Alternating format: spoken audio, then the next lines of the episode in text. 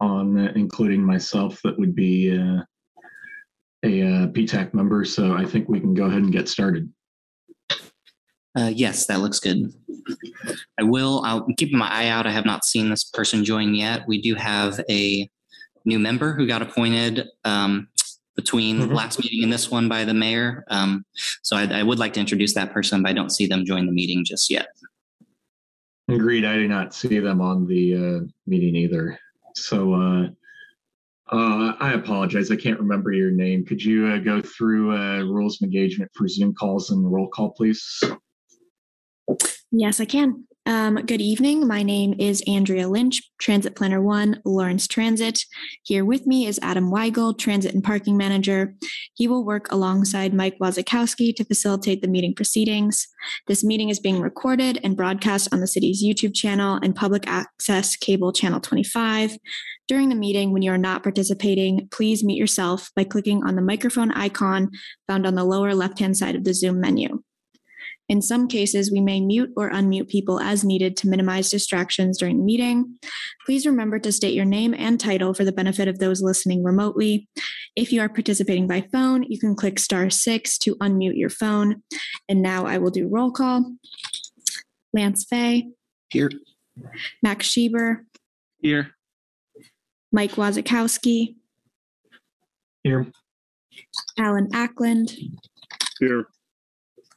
Gregory Critchlow,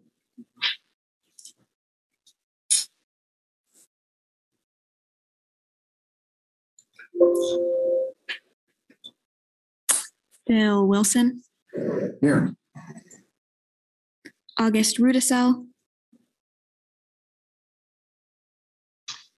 Do not see August on the line right now. Freddie Gipp, Here. Um, and as our new member joined. I don't believe so. I do not. Yeah, I do not see their name either. Okay. We're still at uh, six people though, so that does constitute a quorum. Uh, committee members, thank you for uh, making time today to uh, be available. Um, with the order called, uh, first item on the agenda then is public comment. Uh, I do see we have a letter from uh, Patricia Sinclair. Um, Patricia, would you like to uh, speak to us at this time? Um, yes, uh, Mike, I didn't know how, how I would, I'm supposed to do the, the, the voice public comment. Uh, that's perfectly fine. You have you have the uh, I our general rule I think is three minutes, but I mean you're, if you're the only person providing public comment, we can give you a little bit more leeway. Cause I didn't prepare a written three minute thing. Okay, I have to That's go. okay.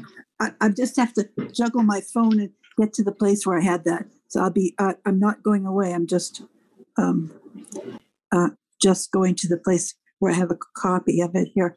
Okay. Here. I was promised a copy of the final proposed plan of June, I said sixth, but it's the seventh, uh, by Adam Weigel, but he didn't send it. And then a quote from him from an email he sent to me saying we can get you a printed copy once that is available, but I never got it. Uh, this follows many attempts by me to get printed copies of proposed routes, all unsuccessful. Uh, without these, I cannot see what routes are available, relevant to me, and plan and comment accordingly. I asked that they be delivered to me since I hadn't been able to get them in the manner told to me by Emily. Then I asked that they be mailed to me as I would pay costs involved. Finally, I went to the library on June 11th in the heat, but found I couldn't print the 125 page report. The link to open this report on the agenda was broken. It took me to an iCompass site where I needed a password to get in. I finally found a way to get in, but I couldn't do much then as I needed to leave to catch a bus, which only runs once an hour to the Merc. I used the lift on my bus when leaving the Merc. This never worked well when used on 9th Street stop. Who inspected that stop with what qualifications and determined that it will work well for the lift in that narrow grass space? And do they plan to move the shelter there? I've been treated in a dismissive and patronizing manner by Adam, who reassured me that they would help me figure out my routes after they were implemented in January. The point of commenting ahead of changes is to know the situation and advocate before final changes are made. Key questions such as the situation with the transfer station downtown went unanswered. We did not have a phone conversation. My written comments have not been read or addressed by PTAC for the April 11th or May 9th meetings. The May comments can't now be accessed as they tell me to use a different type of PDF app. That's to open them. The April comments and questions were sent to me, were sent by me to the correct address at 11:27 a.m., but were then forwarded to PTAC by Andrea Lynch, thank you, um, at 3:11 p.m. and show that I sent them to KU on Wheels, which is incorrect. So therefore, they got the comments just before the meeting. I don't think anybody ever read in, in my comments. I'm a senior citizen with some mobility issues. I have only an iPhone, but no computer or printer at home. The minutes of the past two meetings of PTAC are incomplete and incorrect and do not accurately or completely report the substance of what transpired. The procedures surrounding this planning and approval process appear to not comply with the City of Lawrence's strategic plan framework. For example, connected city. I don't think the plan supports making decisions decisions based on the money you can generate, which leaves some folks with less desirable service. In most cases, the stops and the lines are not indicated, which makes planning and commenting difficult. One Lawrence Listen survey would not allow for general comments. You could only comment on a specific route. If you did not know the relevant routes, you couldn't comment on them. I was so frustrated by this that I just commented where I could fit them in. A previous survey was unapologetic that I could only be taken by computer, not phone. Please, please provide me with the funding sources for this endeavor and contact information in case I pursue making a formal complaint. These comments do not reflect any personal animosity toward the members of PTAC. I have not been treated unkindly, but the system does not seem to work well, and there's a very short amount of time in which to do a lot. I do wonder how we wound up with a group of all men. If written comments are not read by PT, PTAC commissioners, then what is the point of submitting them? They appear to be a mere formality. I'm totally exhausted, frustrated, stressed, and more by the lengthy process involved with PTAC and before. I worked hard on this yesterday, which was difficult due to not having a printer. Unfortunately, I finally had to go to sleep for a few hours, and I've had a very difficult time writing it by the deadline as I'm experiencing brain collapse that coffee won't cure. I'm sorry about the typeface issue when I copied and pasted an email from Adam near the top of my email email. I hope that is readable.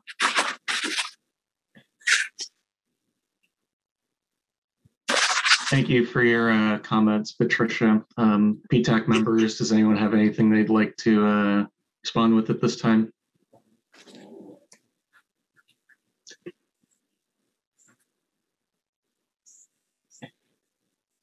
Uh, well, Patricia, I'll, I'll tell you for me, I'm deeply sorry about that you feel like you've been uh, discounted.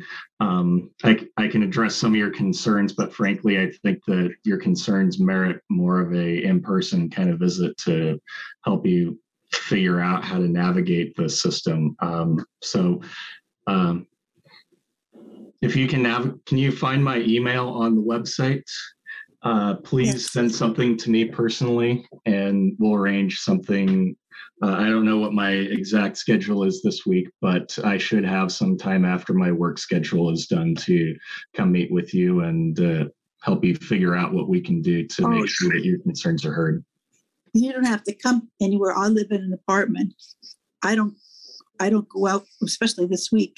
I don't have a car, so I don't. That's fine. I want to visit. I want to come to you it, I want to make this as easy for you as it can be. So I'm happy to go wherever the city bounds Lawrence. I assume you're a Lawrence resident, right? I am a Lawrence resident, but I but it's going to be like 99 degrees all week. So, you know, well, anyhow, we can find some. Time. We can find some shade. I would I'll like send, to meet with you in person to help you. Thank you, but I, I, I appreciate that very much. Although I am sorry that I can't I would actually wanted to say that if these things are true, which I would, I'm not a liar, and it's been a struggle, and I feel like I've hung in there with every step of the way, and for a long time, and and it, I mean, it's just shocking to me that I couldn't get these documents to even know which were the routes I should be pursuing. And that if I if I'm promised finally that I'm going to get sent a copy, and I don't get it, then what am I to do? And that, Puts you I- between a rock and a hard place. So thank you. Well, I guess I just wanted to influence whether you accept these changes tonight because this afternoon. Uh, sorry, I still haven't had any more sleep, but I have had more coffee. Okay.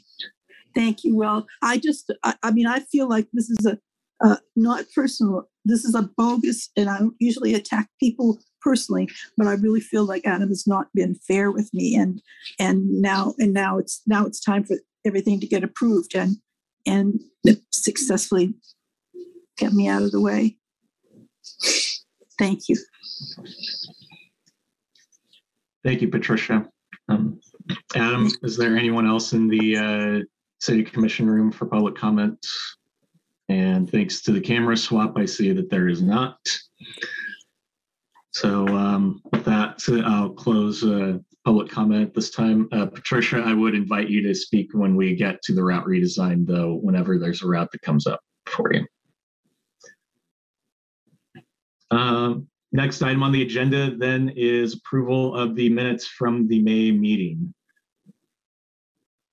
So uh, PTAC members, I hope that you've had an opportunity to uh, read through the minutes as reported. And um, if you have any uh, changes to propose, as always, I will offer three opportunities for amendments before we approve by unanimous consent. So first call. Do any members of PTAC have amendments to offer to the minutes from the May meeting? Second call, do any uh, members have amendments to offer for the minutes from the May meeting?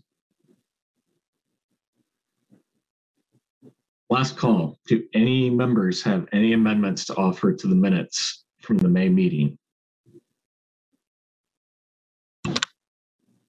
Okay, hearing none, they're deemed approved by unanimous consent. Okay, first item on the agenda then is the final planned route changes for route redesign.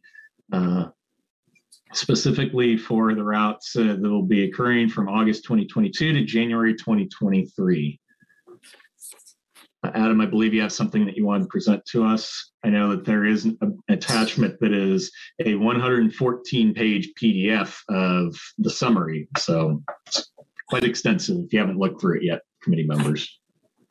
Yeah, so Adam Weigel, Transit and Parking Manager. Um, so we do, uh, I know it's quite a long summary. Uh, this follows what we've done the last couple of years. We um, always have some amount of proposed changes. We do um, a lot of public comment. This year we had about 35 different in person and virtual events um, from proposed final route changes to what uh, is is planned. Um, so the document outlines kind of what we put out to the public, uh, what we heard, and how it influenced those final plan changes. Um, so for each particular route, there's there's kind of those three segments, um, which is what makes it such a, a, large document. There's also quite a bit. Um, one thing we've tried to do the last few years is at the very end of that document um, is a very large table that characterizes all of the open-ended public comment that we got, and um, we do make an attempt to try to respond to as many of those as we can. Um, that uh, so people have can see some follow up from from staff and what people thought um, about different things. So the content of what is in there is not uh, very dissimilar from what was presented to you all at last uh, month's meeting for final plan changes for both August and January. So um, I don't plan to walk through every single route, um, but I do want to call out some of the um, minor revisions that have happened during that time. Um, we had some discussion, I know, last uh, last month about the route that serves North Lawrence, the 9th Street corridor, and the 6th Street corridor. So I want to talk a little about that and some of the uh, the additional look that we took in the area around the Merc. Um, so I'll bring that up and I will I'll go to those specific um, items and then I am happy to um, talk about any specific area of town or any specific route. Um, but uh, given the how we went through everything last month, I, I, won't be going through each of the 19, uh, 19 routes tonight. So with that, let me jump in.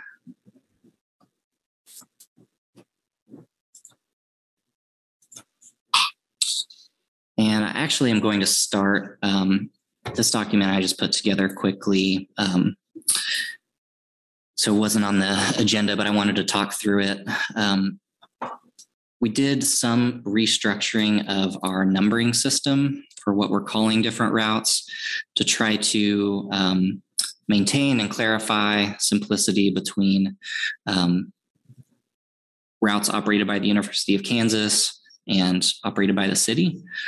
So, broadly, I want to highlight that um, city routes are uh, generally routes 1 through 12 um, in, in direct order. We don't have any gaps.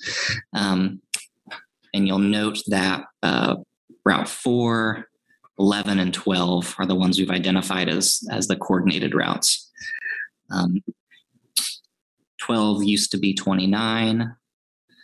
Um, four used to be 100 and everything that we talked about in, in prior uh, redesign. And then there were a couple of other shifts that got things to line up um, kind of in direct order. But we know we hear from the public that it's useful to understand which routes are funded by KU and, and thus operate, um, you know, mostly during the fall and spring semester, and which ones people can expect to operate um, with consistency across the entire year. So um, I bring this up to, to highlight this um, broadly, but before I jump into any specific routes, are there any questions about this general idea? Okay, I'm happy Well, to. Um, just one quick thing. Ma- the main difference to me seems to be when these routes are operating. Is that correct? That is so you in in a general sense you can look at everything uh, routes one through twelve. Uh, the intent is to operate those, um, and the plan come January is those will operate at a consistent level, um, Monday through Friday and Saturday throughout the entire year. So, as an example, um, routes 11 and 12, which have historically been 11 and 29 are coordinated routes between the city and the university. And they have different levels of service depending on if um, it's during a fall or spring semester or not. There's been um, a new effort through this process to not have, uh, from a user experience, from a transit rider perspective, to not have service levels change and have peaks and valleys of service. Um, so people should see routes 1 through 12 all operate at the same levels across the calendar year. And on the back end, the university and the city are figuring out the appropriate levels of funding and investment to put towards those coordinated routes. Um, but what we're trying to avoid is kind of that peak and valley, you know, people who may live uh, along route um, what has historically been 29 will now be 12 and they're just trying to get to the grocery store. And it's a lot easier in September than it is in December. Um, that's what we're trying to make better through this route redesign process. Does that make sense? Thank you. Can I does. add, add in there that some of that variation comes from whether or not it runs on Saturday. And so that will be much more consistent too. Yeah, that's a good point. Um, the one extra tiny thing I didn't mention um, is that the coordinated routes that you see in gray, those will have some added evening, kind of later night service from 8 p.m. to 10:30 during fall and spring semester, um, because of you know KU's priorities when it comes to those coordinated routes. So that's a little extra bump that they get during the semester times, but 6 a.m. to 8 p.m. Monday through Friday, and then also Saturday will be consistent across the year.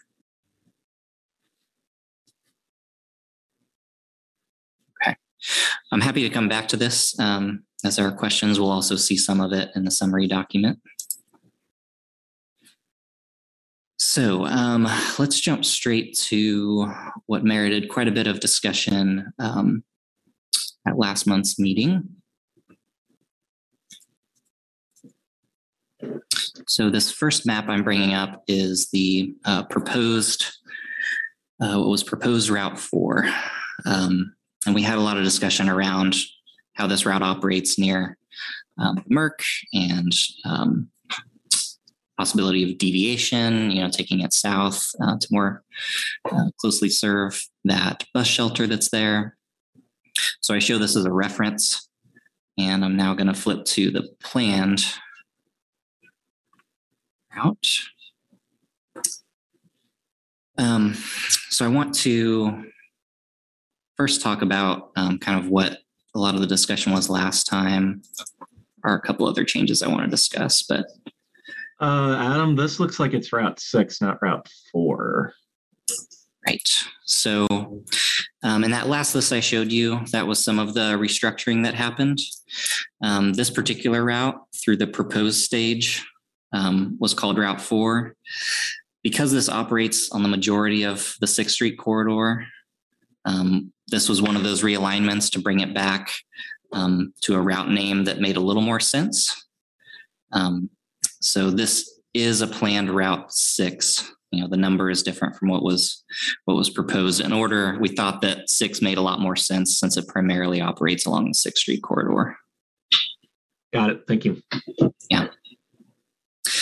And i mean you highlight something that uh, there, there are going to be some growing pains as we redevelop the entire system and are, are trying to work with naming conventions and different things. So um, we're trying to make that as as clean as possible and try to make it uh, not only good short term decisions but long term. So um, we hope that you all bear with us. We hope we can work with the public to make it um, you know as simple as people for people to follow as possible.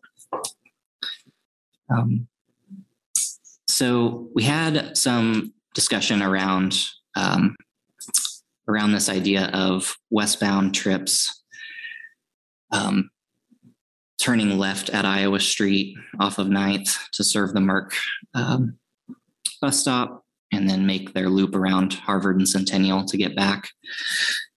And uh, this document walks through a couple of the reasons why we're not showing that um, as as part of the final plan changes. Um, we did go out there. You know, there are some um, there's some construction activity that's that's wrapping up soon in that area that has added sidewalk. Um, I know one of the concerns was uh, so this is the same area. You've got 9th Street, you've got Iowa. Here's the Merc. Um, one of the concerns was was this the accessibility of this area. Um, both of these stretches of 9th Street on both sides have rebuilt sidewalk.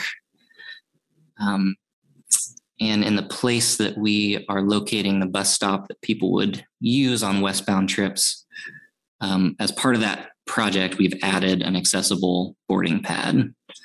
So there is new concrete in this area that um, allows someone to get directly from the curb to the bus um, in a wheelchair or other mobility device.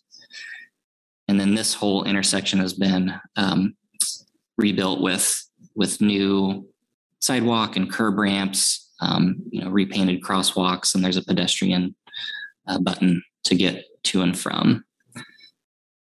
So, as as part of us looking at at what we need to do in this area, that that was part of our thought process. Um, another uh, just consideration I want to highlight is uh, one of the uh, purposes or, or uh, outcomes we were looking for of this route was directly connecting uh, people in North Lawrence uh, food desert to affordable grocery options um, along the Sixth Street corridor. So um, the Merc is an option that that folks in North Lawrence have had a direct connection to for a while, um, and we believe some people use that. Um, we also think that that some of the other grocery options along Sixth Street can be more affordable for some folks. So we just we had some concerns about um, you know adding an extra uh, what's likely to be four to five minutes to a route that doesn't have a lot of layover time. Um, essentially slowing people down as they head westward towards maybe more likely grocery options for for some of those riders. So that was part of um, the thought process as well. Um, I mentioned the timing. Uh, so this particular route is quite long. Um, it has about uh, six minutes of estimated layover. Um, so that layover is used um, for a couple different reasons. It gives um, bus operators kind of built-in time to go use the restroom when they're out during the day. Um, it provides time for routes to catch up if they've gotten behind schedule. You know, this particular route will be subject to some of the same challenges of Route 4 in that it crosses a um, train uh, track, which we sometimes get caught behind and lose some time throughout the day. Um, so that layover time is important for um, for drivers to be able to get back on schedule and for us to not have to send out additional buses um, for for missed trips. So that was just another concern of of kind of adding, you know, on westbound trips an extra four or five minutes um, to buses traveling that direction. So um, those are some of the reasons we we we do think that it's it's practical and still um, a good option for people to use an improved bus stop headed westbound um, near Beamers, accessible boarding, new sidewalk to get to the Merc. Um, and for some of those other reasons, did not plan on making that change. I do have um, some other changes that I want to get to in in the area of of Wakarusa and out by Free State High, but I might pause here just because I know there was a, a lot of concern related to the area around the Merc, so I might just check and see if there are additional thoughts and questions about that. Agreed. Yeah, Lan- Um, PTAC members, any comments, questions, concerns? I heard Lance chime in. Yeah, Lance Fay, uh, Vice Chair. So this does address one of my biggest concerns, and it was also brought up in previous public comment, and that'd be um, the safety of riders and pedestrians along the, around the intersection of 9th and Iowa. Um, the previous uh, route would have forced people to try to cross there. Um, and so, if I'm assuming that where you're going to put the bus stop, there, there's a current bus stop for eastbound on 9th Street, uh, kind of really close to the Merc. It's it's just about a block to a block and a half west of Iowa, um, right in that shopping center. I'm assuming that you're going to put the uh, right across the street from that along Centennial Park is where the the westbound stop would be. Correct. And there is um, there is a stop there currently. It is um, without the sidewalk over there. It's not you know it's not very accessible. Um, it's just a little bit west of Beamers. So we're moving that about 70, 75 feet back to the east towards the intersection of 9th and Iowa and adding an accessible boarding pad. So it should be um, So it'll, it'll still be on the west side, though. Correct. Okay, that's the important thing. As long as it's on the west side. The other thing that I was concerned about on the, the previous proposal of the route is taking that turn on Iowa and then having to turn left on Sixth Street from there, and with traffic and where you would put stops. And so this uh, resolves that um, turning on uh, Rockledge is going to be a lot less of a traffic Mhm. hassle. So Those are good points. Um, since you know, since you brought up Rockledge, I think one of the things we're interested in and excited about are, um, you know, this alignment has been something that Route 36 has done for a while on the KU side, but um, with Route 6 coming through here as well, there's a good amount of apartment dens- density near Sixth and Rockledge that we think will become um, you know, another pretty useful uh, group of riders or access to a useful route for for folks who live in that area.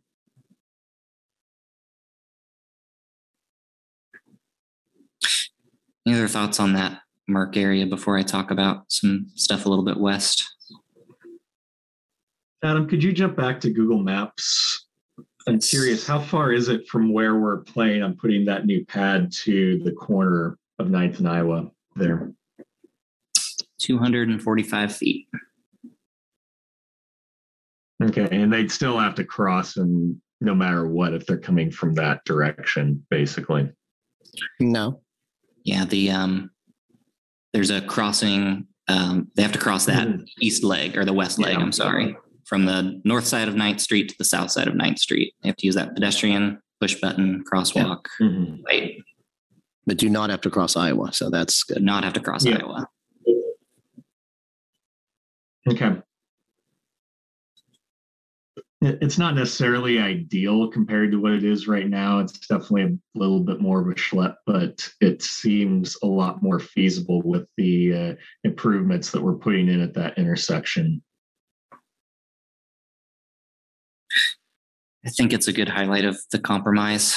You know, no, none of our bus routes are perfect. There's a ton of uh, what I like to call like micro planning like this that we have to do and figure out what's the, um, you know, what's the best set of things we can give people on a given Yeah.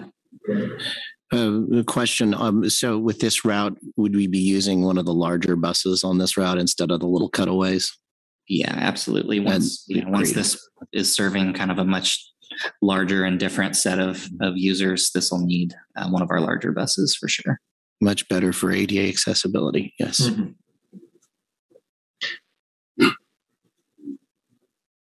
Yeah, the only thing I would want to watch out for in the future is uh, there might be some people who decide that they don't want to walk all the way to the 9th and Iowa intersection to cross 9th Street, and they might decide to cross around either Beamers or Centennial, and that might just be something that we need to uh, keep right for. Is this an option to add in another, like at least crosswalk area, and they're not necessarily metered, but something to show that we're responding to the emergent res- uh, needs of people to cross the street right there, vice going to the intersection. And we did have some internal discussions about that. I mean, I think we we face those challenges all over town. You know, we, we try to be strategic about where we put things to encourage the behavior that we want to see. Um, but it's it's also not all us, right? It's it's we kind of got to respond to the environment that exists. Um, but it's a good, you know, it's a good thing to bring up, and we absolutely will we'll be watching this and probably quite a few other things as routes change um, and kind of people getting used to their new their new patterns. Okay. Well, happy to come back to this. I do want to touch on um, some edits to a little farther west on this route. So we were um, we were looking in the area of of Sixth and Wakarusa. You've got um, a few different things that we really want to be able to serve in both directions conveniently. And you know, I played around with um, you know serving things in just one direction um, versus both. Um, lots of the two direction options we were missing some pieces. Um, you know, some key destinations that we wanted to serve, and I think we finally settled on on something that um, gets us to a lot of the the ridership generators in this area, and hopefully makes it a little easier for people than what they deal with today um, on today's Route Six. So I'll mention some of those those ridership generators that we're thinking about um, near Sixth and Wakarusa, Sixth and Folks, uh, Sixth and Congressional. Um, you have uh, some more and more housing, um, particularly senior housing, developing near Sixth and Folks, um, Overland and Folks in that area. You have Free State High, their stop near Overland and Champion. Um, south of 6th Street, we heard from folks at Rohan Ridge Apartments and a couple other apartments, as well as uh, people who use the Dillons uh, south of 6th Street there. You have Walmart um, near 6th and Wakarusa, um, Wakarusa and Overland. And then along Congressional, you've got um, some apartment complexes just south of six that we haven't been able to serve closely before, as well as uh, some pretty dense apartments um, just west of the Walmart across Congressional Drive. So there's quite a few things going on, all of them that we'd like to serve as directly as possible, and all of them that we'd like to serve in two directions um, so that people uh, can easily, you know, ride to and from these different places. So uh, this is the alignment that we've settled on out in this area. Um, so today's route, when it comes off of Sixth Street headed westbound, um, it uses Folks and Overland, you know, Overland all the way out towards Rock Chalk Park. On its way back, it uses Overland until Wakarusa and then hits Sixth Street and comes back, creating this one way loop um, that kind of serves two groups of people, half as well. So under this new alignment, um, we're taking things in both directions, um, hitting all of those destinations that I just talked about. And it, does create a, uh, a couple extra turns, but we um, are, are excited at, uh, at the ability for a lot of these, these places with some newly added stops to get um, more convenient service a lot closer to them. So wanted to highlight some of that and see if there were any thoughts or questions. This is August Rudy. So I really do like the change where you added congressional lane. I know, like you said, I know there are a lot of apartments over there, and I do hear a lot of traffic in the area. Um, so I'm really glad that congress, uh, congressional was used as part of the loop. My only concern is the Champion Lane roundabout. Uh, just it seems very congested, especially during school, and uh, that light is timed to favor east westbound traffic. Um, other than that, I do like the new layout. Yeah, August, that's a good point about the light. I mean, we've got, I think we're comfortable with the geometry of the roundabout, I'll say. I mean, traffic and congestion is another thing. Um, but but the light we will have to keep our eye on. And we've got a couple places like that as well. Um, that we'll just have to monitor and see what sort of impacts we have. I know there's been a lot of uh, efforts recently to um, alter light timing along some of our major corridors, Sixth Street being one of them, to create better flow east west. Um, so we will just have to keep our eye on what that means as we kind of enter and exit those, uh, you know, those major corridors.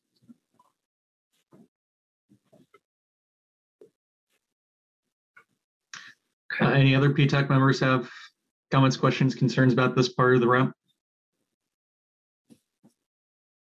Uh, Lance Fay, Vice Chair, not so much this part. I do think, I, I think I agree with Mike's concern about um, kind of back by the Merc area. It might not be a bad idea to look into the possibility of some sort of pedestrian crossing farther back from Iowa. Um, an example I would give is across the street. Uh, if you take the route to Checkers, and a little about a little about a block down from the bus stop is a pedestrian crossing that allows you to get across Louisiana a little more safely and not have to um, navigate the intersection and the parking lots. And that might be a necessary uh, improvement to make on along this route. So I might want to consider that. Yeah, it's a good comment. I think um, yes, certainly something we can we can talk with our partners in MSO about. I think we'll be challenged a little bit by needing it to be far enough away from Iowa and then to be comfortable with something like that. But but a good point and something we can we can touch base with them on. I know as a general rule, there's a lot of work ahead of us um, through the through MSO and through the MPO on identifying uh, crossing improvements and prioritizing those and how we invest in those. So there's a lot of that work that um, is still to come that I think we've got some info on, but I think there's there's quite a few crossing concerns throughout the city that that probably need some work.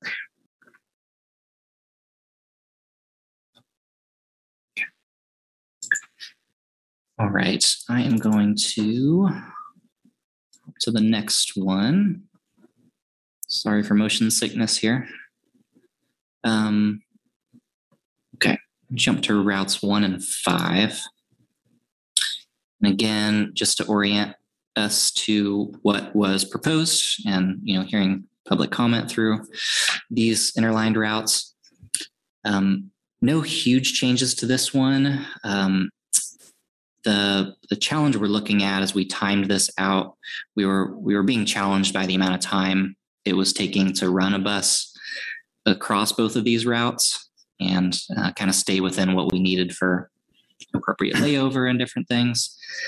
Um, and so the area we looked at was, um, you know, the the proposed plan was to do the inner line and a turnaround for our buses in a piece of the parking lot for the community shelter.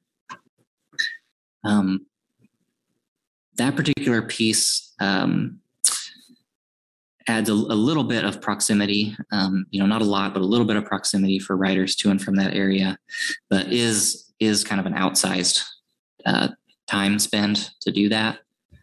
So as I scroll down to the planned route, we have adjusted the interline location to East Hills. Um, so the business park that both routes will serve. Um, the area that, sorry, I'm gonna zoom in here. The Lawrence Community Shelter and uh, the jail over in this area have a, a current stop near 25th and Franklin. So uh, that's just one way service, you know, for buses headed in the downtown direction. Um, so we're we're looking to maintain that stop and add uh, essentially an eastbound for people that want to connect to Route Five and anything along the 23rd Street corridor. Um, but this kind of streamlines this area instead of dipping in and out and using a parking lot turnaround, which is also um, you know not something we typically want to do to get on on property and do that. Um, that's the change we've made for for one and five that you all didn't see last time. So wanted to show that and see if there were any thoughts or questions about that edit.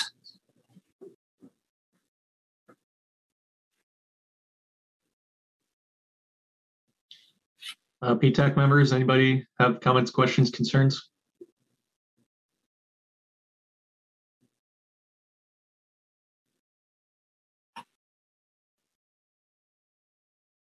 I want to make sure I give Lance enough time because I know he's deep in thought there. I'm I'm good. Okay. Anybody else then? Yeah, I, am satisfied with this, right? It seems like a logical place to make that interline work. Okay. Um,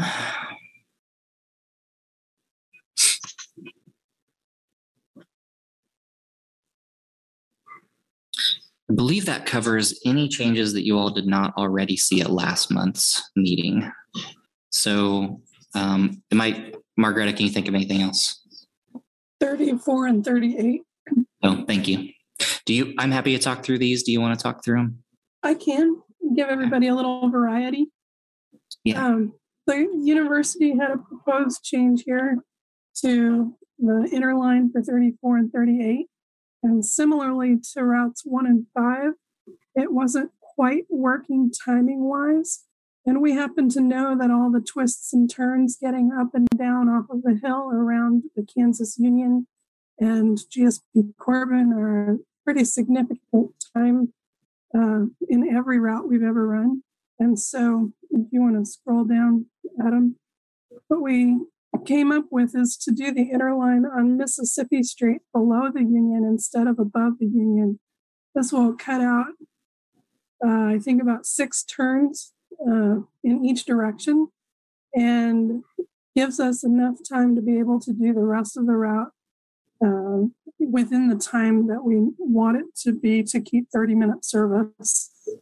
And then, in addition, we know that eventually our goal with some construction that's happening on West Campus around 21st and Iowa will be to move the route to Iowa Street instead of Ousdahl through the Schwegler neighborhood. And so, in this iteration for the northbound trip, we're going to go ahead and move to Iowa Street after going through 25th and Melrose. That won't need a light uh, to be able to accomplish that. That also gains us a few minutes to make this a more doable route. And then once the light is functional at 21st and Iowa Street, then the route will move off of Ousdahl for the southbound trip as well. I think that basically covers this one. Yep. Yeah, so you know, right right now because there's no light here at 21st and Iowa, southbound trips can't come out and make a left onto Iowa. So we still have to go through the Schwegler neighborhood using Ousdahl to use lights to get back this direction. So this stretch here, as Margareta said, will become bidirectional as soon as we get the light that helps us make that happen. And that's supposed to be in about 18 months. it's not soon, uh, but it will be eventual.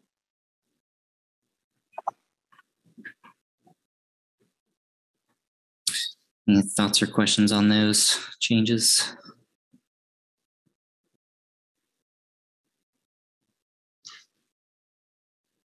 I have none unless my fellow PTAC members have questions, comments, or concerns.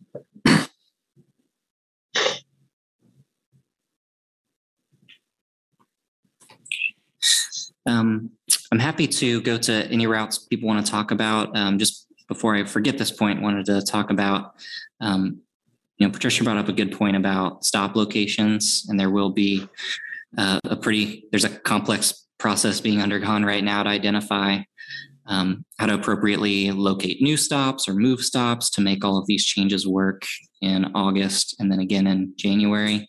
So we're, we're working on that um, closely with KU and, and then also on the city routes to determine the, the right spots for those. Our intentions for stop placement are consistent with what we've tried to do across the city where we're, um, as a general rule, um, trying not to make anyone walk farther than a couple of blocks, uh, trying to make stops that people would use in both directions, like to and from a location, be relatively close together so that it's simple to understand um, where you get on and off going in each direction.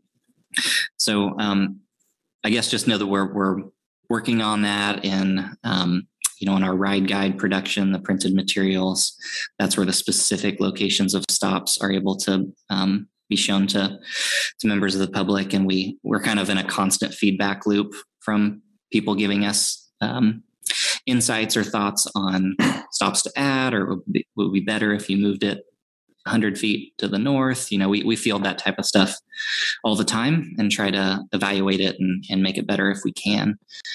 I think um, one of the areas that just pops to mind that I suppose it's probably been um, maybe a year or more ago was added a couple of stops near Aldi um, out on 31st Street because we had a few different people trying to connect to that grocery store and we're having a tough time with existing stops in that area. So um, we do like to hear those recommendations um, from people. They, they don't always work exactly um, just because of turning movements and things, but um, just wanted Adam, to. can I can I add in a little summary of the three main spouts for that this time?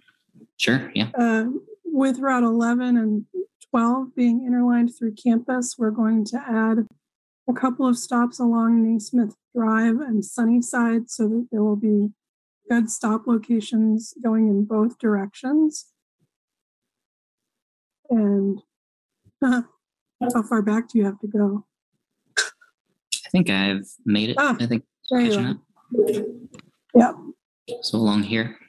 uh, around Capitol Federal Hall. So uh, the section along, yes. So where Sunnyside goes east and west, we currently have stops just on the south side of the street. And we'll add a stop on the north side of the street where there will be sort of centrally located to the crosswalks. And then at the next intersection south from the curve, which is Schwegler Drive next to Capitol Federal Hall, we'll add stops there so that people don't have to travel around the corner to get to their destinations at the rec center or Watkins Health Center or Capitol Federal Hall. And then on this combination, there's also going to be a new stop at Bob Billings and Kasold in order to have a stop on the east side of the intersection for folks who would be losing the service from Route 30 being cut off there. And we're hoping that having them not need to walk all the way back to the intersection at St. Andrews to board will help mitigate their pain at needing to walk out to the intersection to be able to catch the bus. Those are the two main spots that I can think of that would be of interest. Thank you, Margaret. Uh, Lance Fay, Vice Chair. Um, Adam, were you going to go through the routes two and three interline? Uh, Sure, I'm happy to.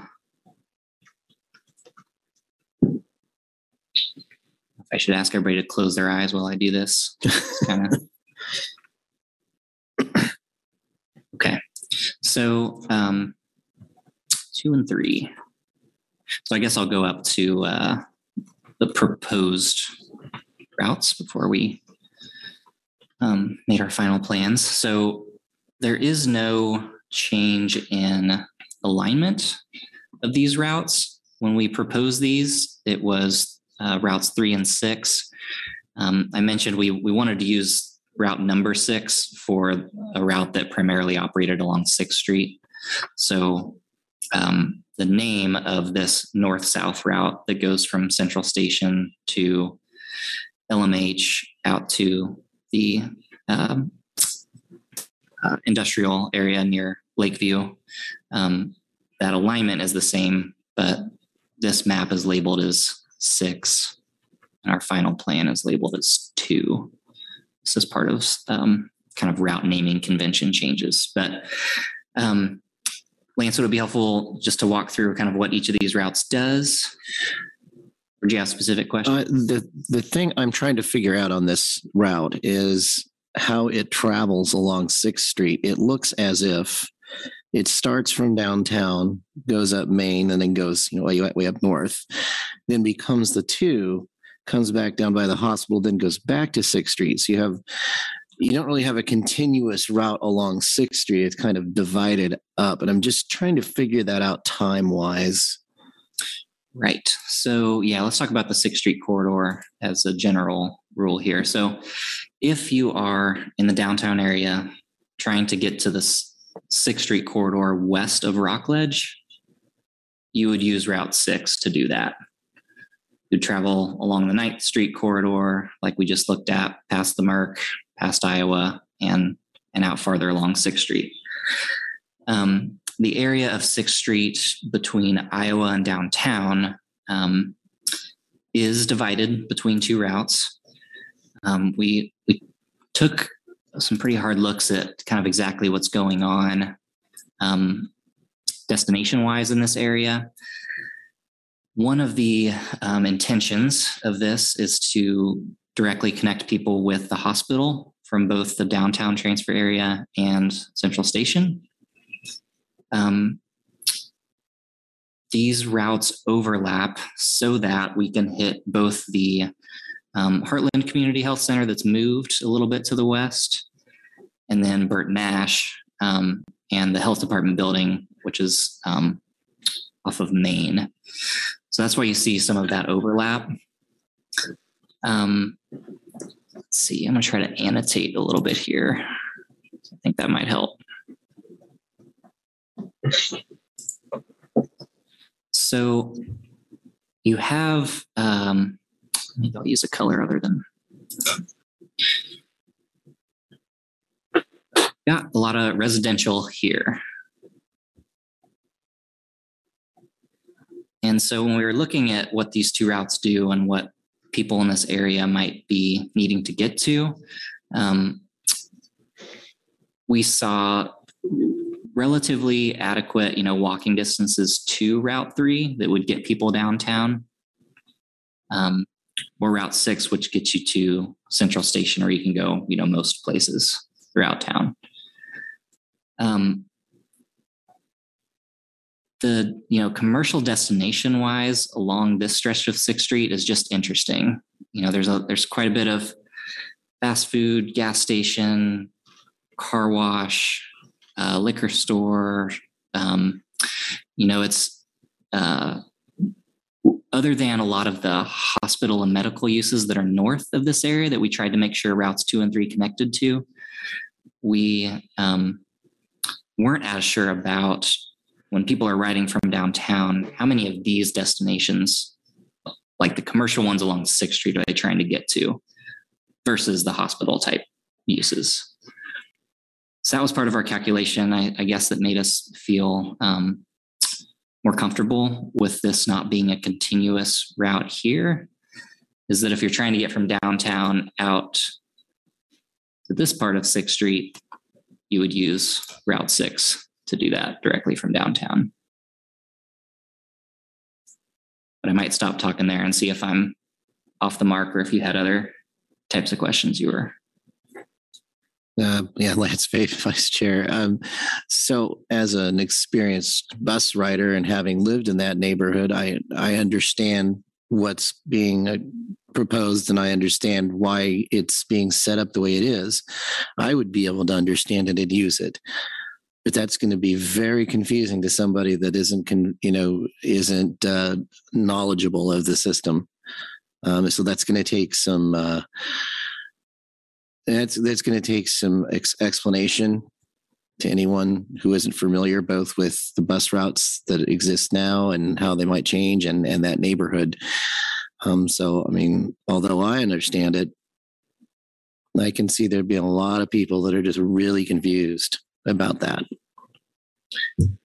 Yeah, I- May I add, I live on Route 3 and also use the bus and communicate with people about how to ride the bus a lot. And my experience through the public engagement process is that I did have conversations at several public outreach events with people who live along here and were really wondering how this would work. And once I explained that there would be the opportunity to transfer at Rockledge and more easily, and that you don't have to ride all the way to the end of the route to make transfers. Uh, at least two of those people thought that actually sounded pretty good because then their trip ends up being shorter instead of longer. And I'm really excited about the bidirectional service. I think that the people who are most likely to be impacted along 6th Street might be our high school riders who are trying to get to Free State by using a public bus route.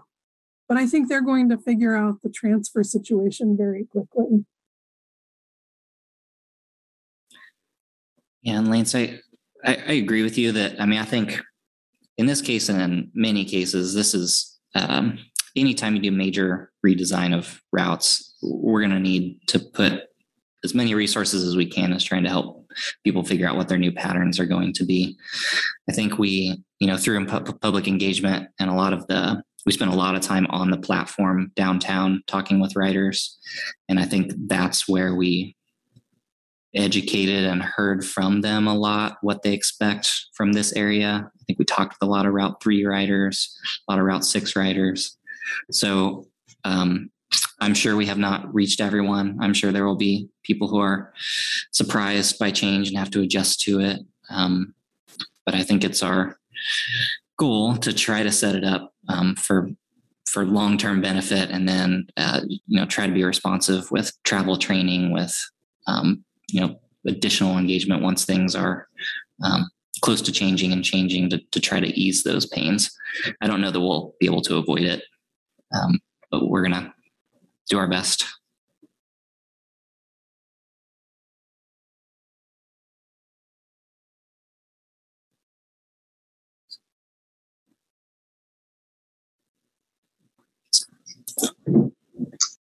Uh, are there any other comments, questions, concerns about this particular route or anything else from PTAC members or uh, other members of the public who I see on the call? I know there are a couple of you out there.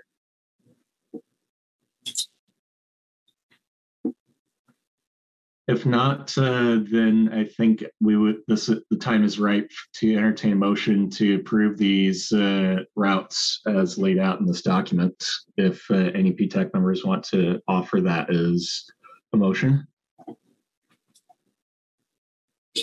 Sal Lackland, the PTAC member. I uh, did have one question on Route 42 proposed map. yes would you like me to bring that up alan Yeah, I think it was that the only one that didn't have a street background on it. There was one that had just like the highlights or points of interest, and there was no street map behind the. the I think I think it was 42 proposed.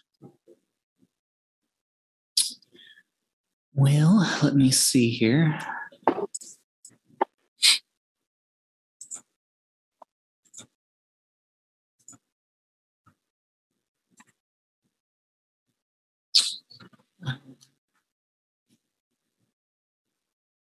Oh, just like street names, you mean? Well, no, well, maybe I thought it was 42. There, were- I thought we had one that was just, there was no street backgrounds at all. There were just the, a, a series of dots and, and it may just be the PDF that, that I was looking at. It might day, be but- just a load time issue. Mine, the maps show up last when I opened it. Okay. Yeah, that could have been it. It just, it struck me as the only one that just had highlights and did not have any street, uh, background. So, yeah, it could have been just a delay on my machine then. Thank you.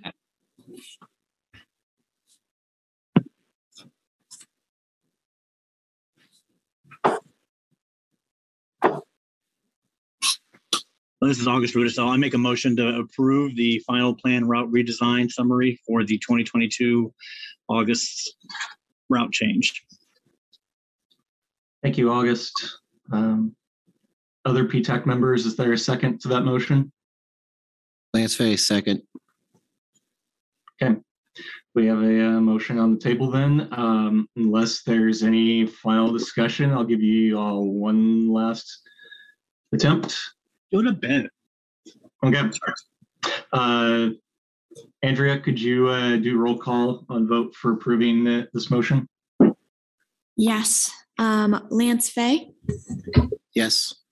Max Schieber, Yes. Mike Wazakowski, Yes.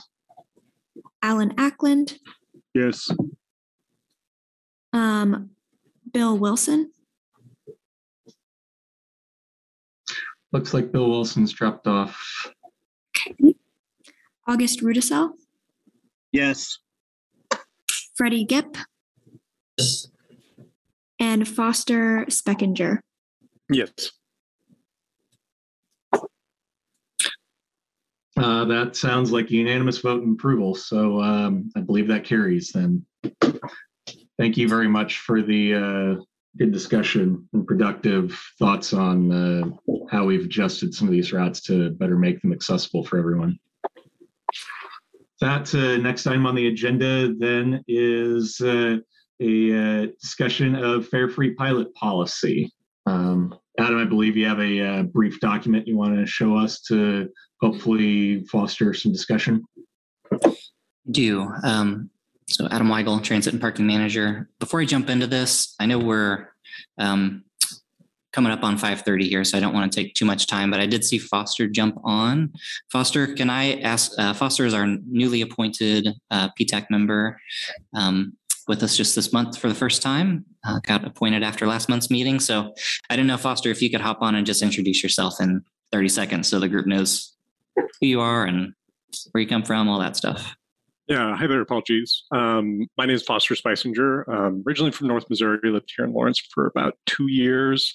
Um, work at Amazon and KCK. Um, originally graduated from Truman State University um, in Northeast Missouri, but um, since there's limited time, I'll go ahead and pop off there.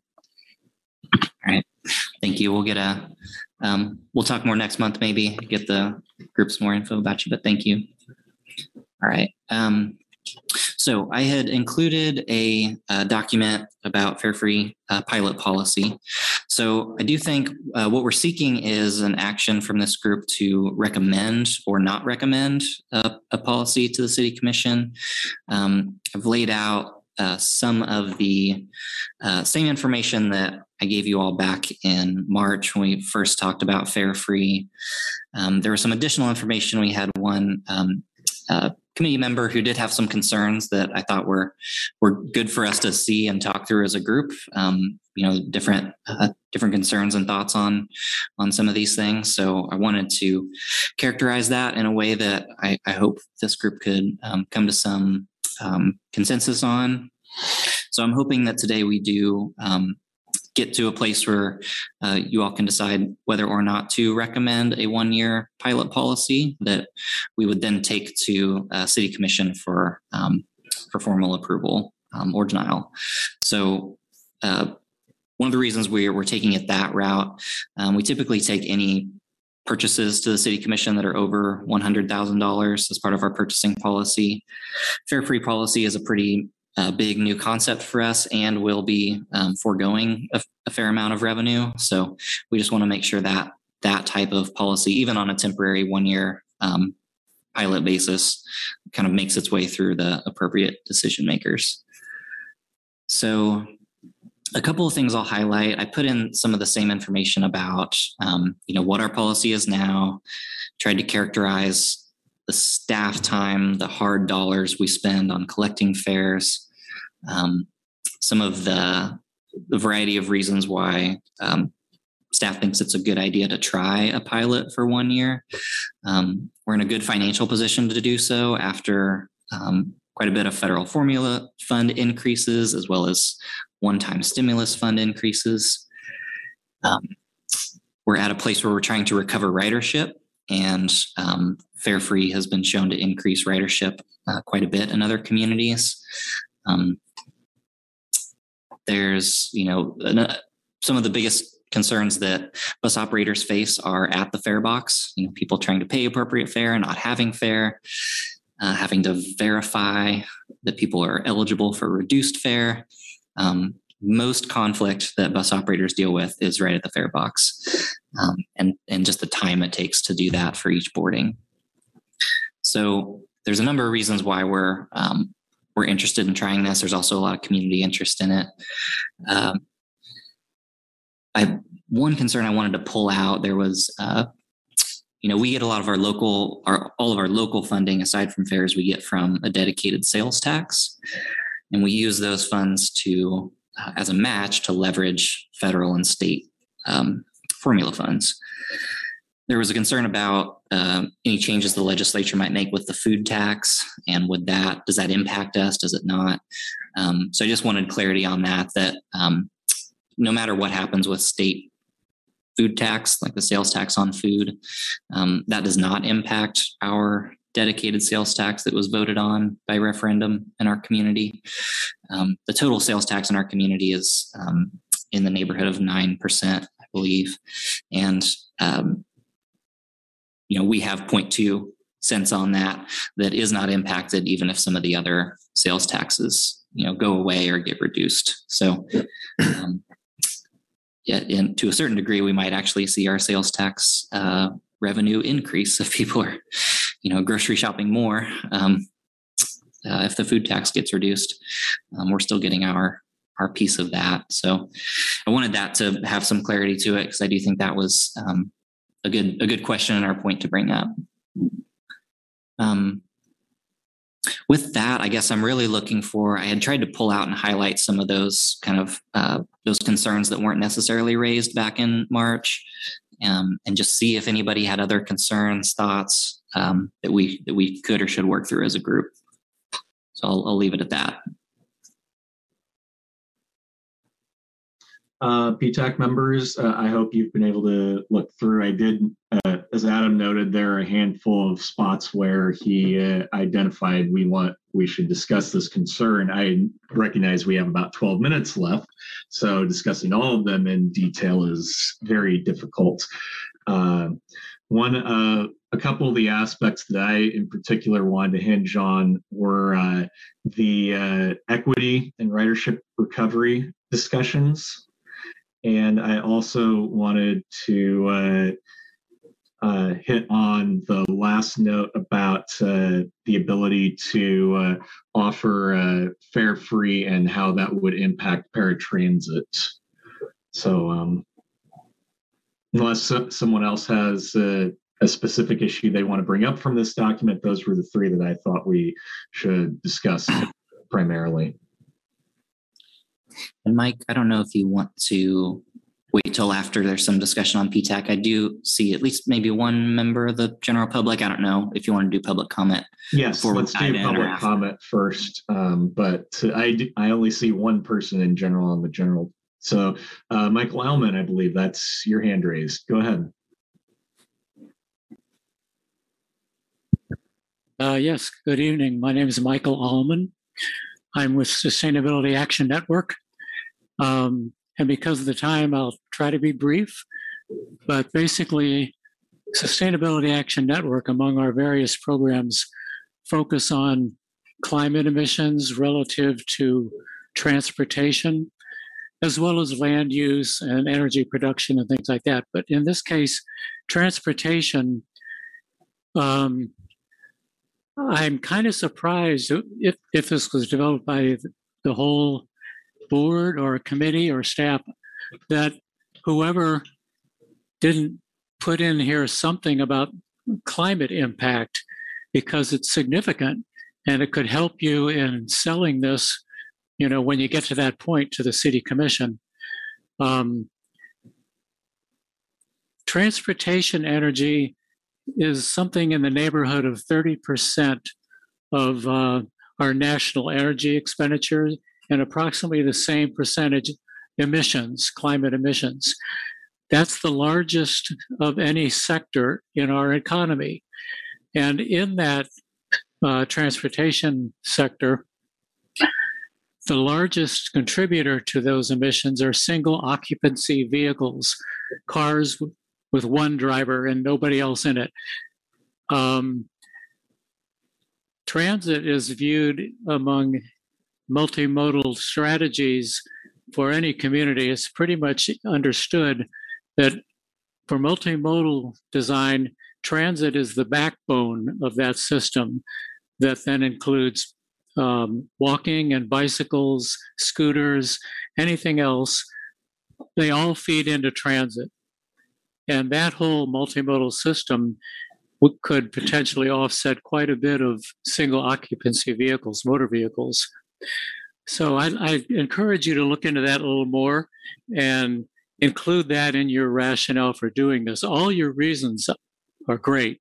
We support it all, uh, but we encourage you to add that to it. So that's all I need to say, and I commend you. It's really great. Thank you.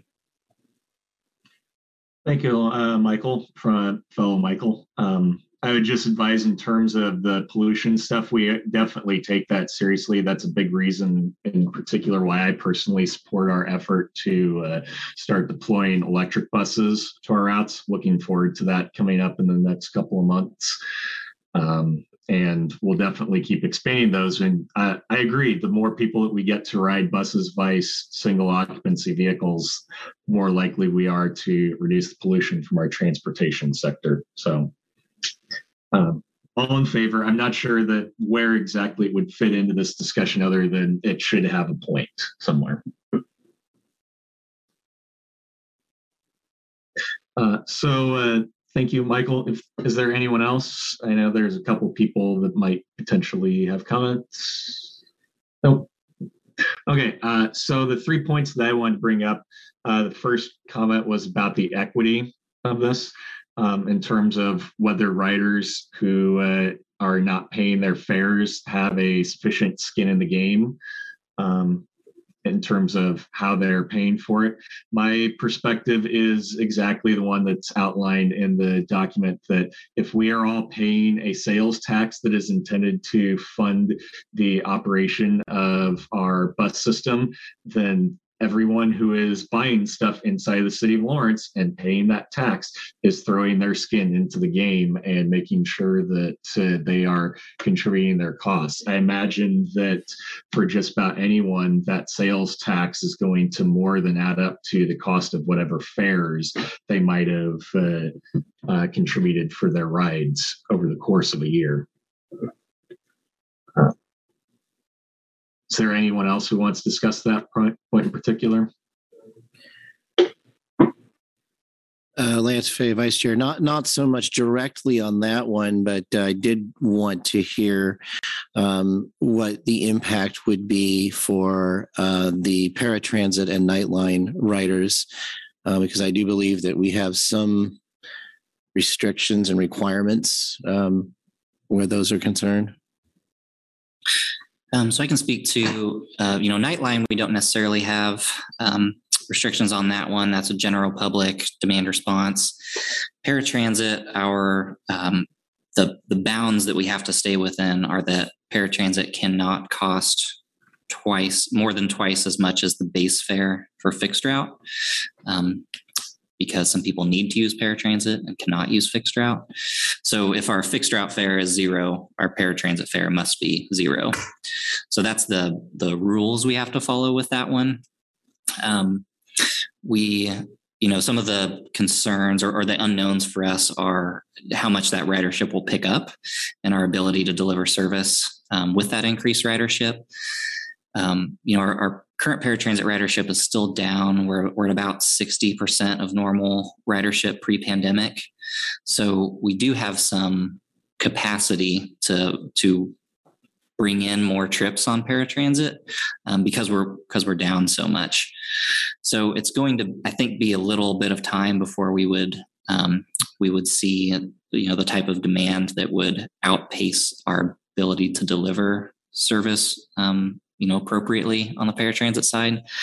But to a certain degree, that is that is just unknown until we until we give it a try, until we see how many new trips people might take who are already using paratransit um, if there's no cost.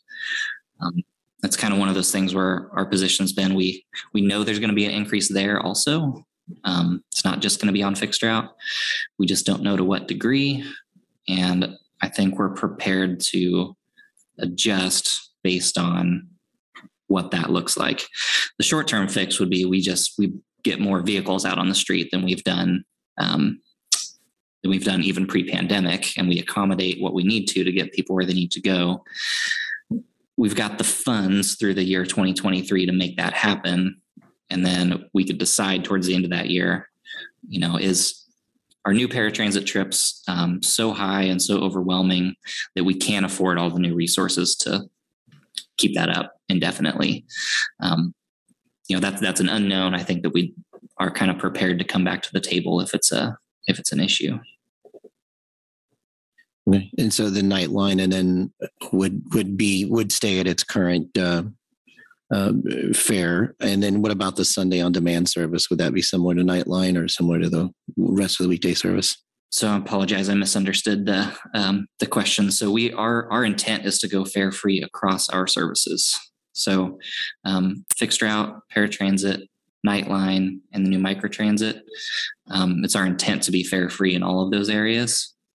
The bulk of our cost for any one of those services is a driver in the seat. So, if I have somebody driving a fixed route for an hour, or a microtransit, or a Nightline for an hour, um, the cost of that is about the same. Um, so it's it's you know we're we're not really um, confident that if we were to keep any one of those services a paid service, that that would be an equitable thing to do for people using them. Um, so it's our intent to go fare free across the system for a full year, and then um, have that be a learning period to determine if if there's you know different complexity that we would want to bring back. Um, one of the challenges is we don't gain any of the efficiencies of staff time and the hard costs for printing passes and Brinks armored truck service. We don't gain any of those efficiencies, or most of them, unless all fares go away. Um, if some fares remain, we we have all this processing and admin work that still has to happen.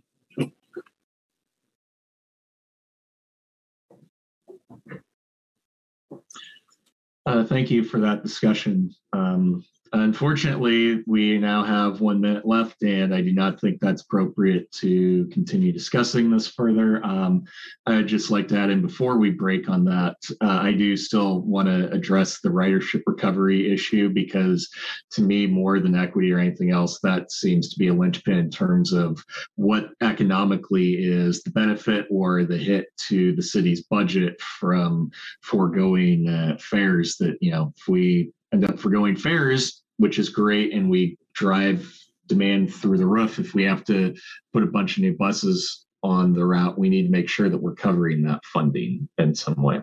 But we do not have time to fully address that. So uh, I would like to table this until next month's discussion. Um, Mike, could I ask? I mean, could I just ask if I see a number of members still with us? Is it feasible for us to extend a little bit to continue this or do ah, we need to? I can. In that situation i can stay around for another probably 10 minutes or so. Um, any other ptac members if we need to sign off we need at least five to continue to do official business. Just, uh, uh, excuse me al akin ptac member I'm, I'm signing off at 5.30 Okay, that would take us down to five. Uh, Foster, August, Max, uh, Freddie, are you available to stick around a little bit longer? I'm good to stay. Okay, I'm that, available. okay. Okay, I think that's enough then, Adam. We can keep going for a little bit further. Okay, I would appreciate it. Yeah. Okay.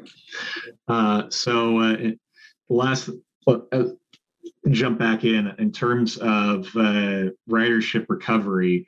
Um, I'm not sure what the appropriate balance is in terms of trying to promote more rides from people who are already active riders and trying to promote people who are not active riders to uh, start using the bus system on at least an infrequent basis.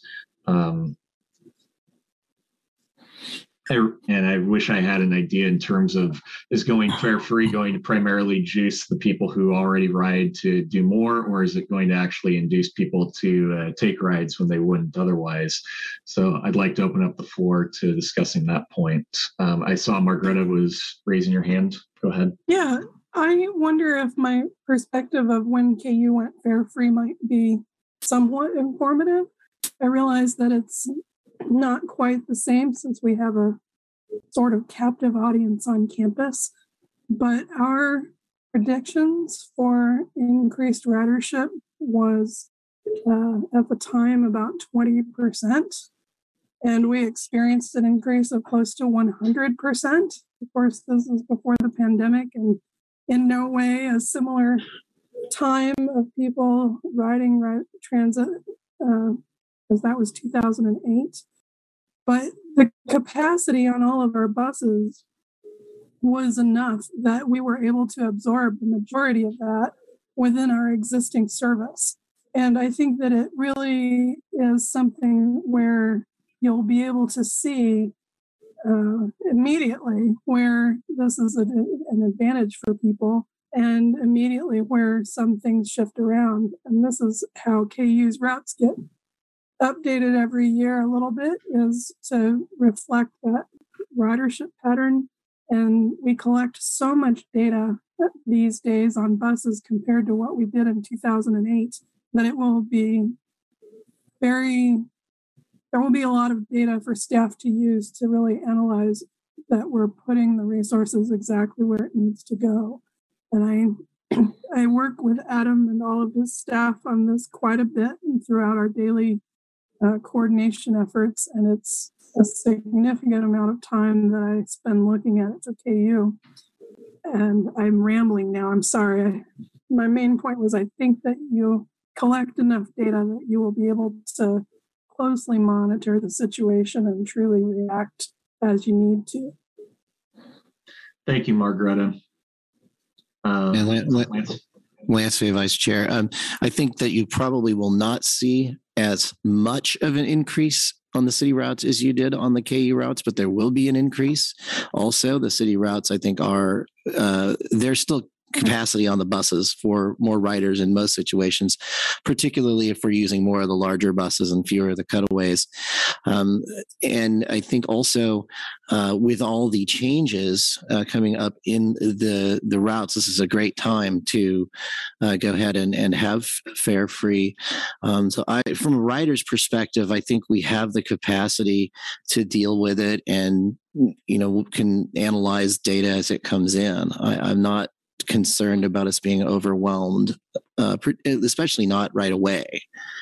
Uh, I imagine if you get halfway through the year, um, we can revisit some other options. But I, I, I don't see a situation where we get overwhelmed immediately by this at all. Thank you, Lance. Uh, any other uh, PTAC members who haven't chimed in have anything they want to add in here?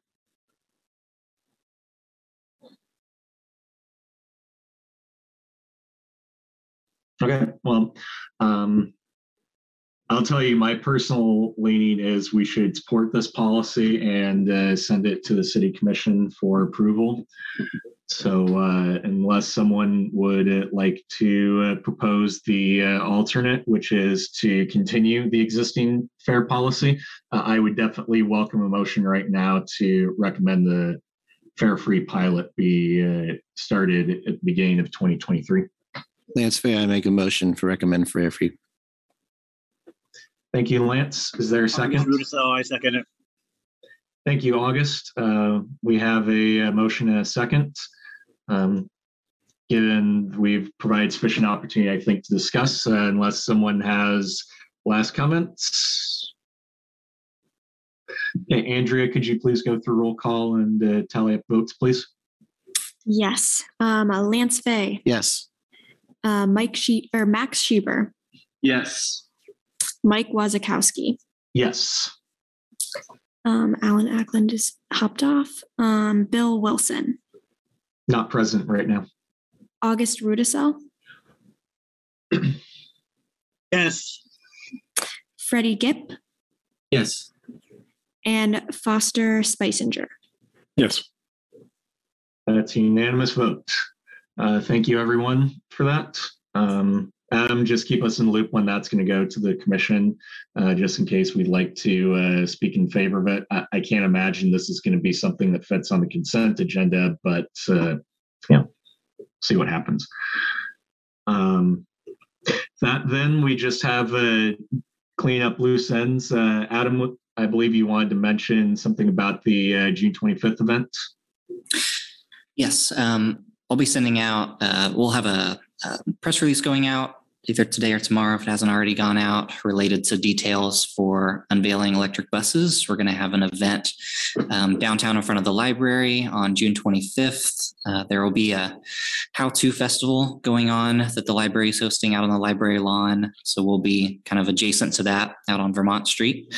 Um, We'll speak a little bit. We'll have some cookies, refreshments. We'll speak a little bit about project partners, just honoring all the different groups of people who helped with uh, this project. And then we'll be able to take a few bus rides around. So um, hope everybody can make it. Um, like I said, I'll send out more details to this whole group. It'll be June 25th, 10 a.m. to noon, uh, right in front of the library downtown. So hope to see you there. Thank you, Adam. Um, uh, I'm, I believe I will not be able to attend. Unfortunately, I need to go up and visit my mom. It's been about a year since I've been able to see her, and this is the one of the few times that it's going to work out for her. So, uh, but I can provide written comment if someone would like to uh, advise, or uh, Lance, I'm sure that you would be welcome to speak at this as well for PTAC. Lastly, uh, as always, if you have any agenda items or concerns about public transit that you'd like us to address in a future meeting, please email Adam, Lance, or myself, and we will discuss that the next time that we set our agenda for meetings.